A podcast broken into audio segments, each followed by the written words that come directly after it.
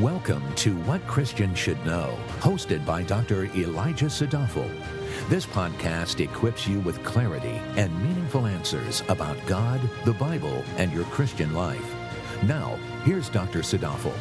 A longtime listener has asked the question In the book of Judges, did Samson commit suicide? This is an excellent question, and the verses we will go to for reference are found in Judges chapter 16, verses 28 to 30. Many people may remember from Sunday school that Samson was famous for his supernatural strength. Additionally, Samson was a judge in ancient Israel. That does not mean he wore a black robe and sat behind a bench, but that he was a local leader of the people in the Promised Land before there was a king. Samson did battle with many bad guys in his day. The bad guys back then were the Philistines, and Samson killed thousands of them. As with all people, Samson was not perfect, and as a result of doing what was right in his own eyes, at the end of his life, he found himself a prisoner in Philistine captivity. One day, the Philistines assembled to offer a sacrifice to their God, and they rejoiced because Samson was in their hands. Samson was bound and blind, and they called him out so that he would amuse the crowd that had gathered. It is then in Judges 16, verses 28 to 30, that the text says Then Samson called to the Lord and said, O Lord God, please remember me and please strengthen me just this time, O God, that I may at once be avenged of the Philistines for my two eyes. Samson grasped the two middle pillars on which the house rested and braced himself against them, the one with his right hand and the other with his left. And Samson said, Let me die with the Philistines. And he bent with all his might, so that the house fell on the lords and all the people who were in it. So the dead whom he killed at his death were more than those whom he killed in his life. Now, the question we are answering is Did Samson commit suicide? Merriam Webster defines suicide as, quote, the act or instance of taking one's own life voluntarily and intentionally, end quote. Contemplating what the Bible says about suicide is very relevant because all people are image bearers of God. The Lord did not make man just so that man could destroy himself. Furthermore, the Bible says life is inherently valuable. It describes suicide as inherently sinful because a person essentially takes the reins from God and says, I am in charge of my life and will do with it as I please.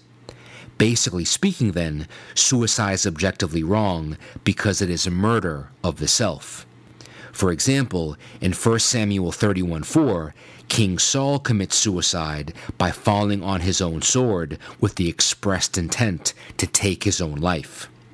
What's even worse is that for a person who commits suicide, the person dies in sin. For scripture references, see Genesis 1 26 to 28, Exodus 20 13, Psalm 13 2 to 4, 118 17, 138 7, Ecclesiastes 7 17, John 10 10, 10 28, 1 Corinthians 3 16 to 17, 6 19 to 20, and 1 John 3 15. Now, when we take the definition of suicide and the biblical value of life into consideration, did Samson act as his own God, take his life into his own hands, and voluntarily act just to intentionally kill himself? The answer is no. In Judges 16, verses 28 to 30, Samson begins by praying to God, which is an act of submission. There, Samson is blind, but for the first time, he can actually see that God and God alone is God. So, Samson does not act on his own initiative, but calls out to the Lord and says, O Lord God, please remember me, and please strengthen me just this time, O God, that I may at once be avenged of the Philistines for my two eyes. Without God granting Samson strength to move two pillars, Samson could not do anything. What God did do is grant Samson's request so that he could move the two massive supporting pillars of the house and crush the Philistines so that Samson could be avenged. God, not Samson, was the tipping point in this short scene. In his perfect justice, God was left to determine the value of Samson's request and thus allow what was in alignment with his will. The beauty of leaving justice to a just judge is that his response will always be godly. Leaving matters of justice to the individual always ends up messy. Remember that no one in the Philistine house that day was innocent. Samson's indiscretions got him where he was, and the Philistines were there practicing idolatry by worshiping their god Dagon. Before I close, let us not forget that Samson points us to Christ. Jesus' life was in his own hands while our Lord was on the cross, and his life left him when he gave up his spirit. See Matthew 27:50 and John 19:30. Throughout his entire life and for the entire time on the cross, Christ was in perfect submission to his Father's will. Christ was obedient to the point of death and voluntarily gave up his life for the sake of the redeemed. This was not an act of suicide, since Jesus did not nail himself to the cross. It was a sacrificial act where Jesus allowed himself to bear the wrath of God as our substitute. In Samson's day, God's judgment fell on the Philistines. In Christ's day, God's judgment fell on him. That is love in action.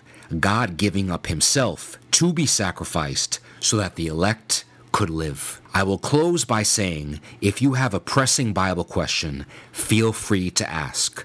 Email us at info at wcsk.org and your question may be the topic of our next short. Thank you for listening. For more valuable resources, including a bookstore and online Bible study, visit wcsk.org.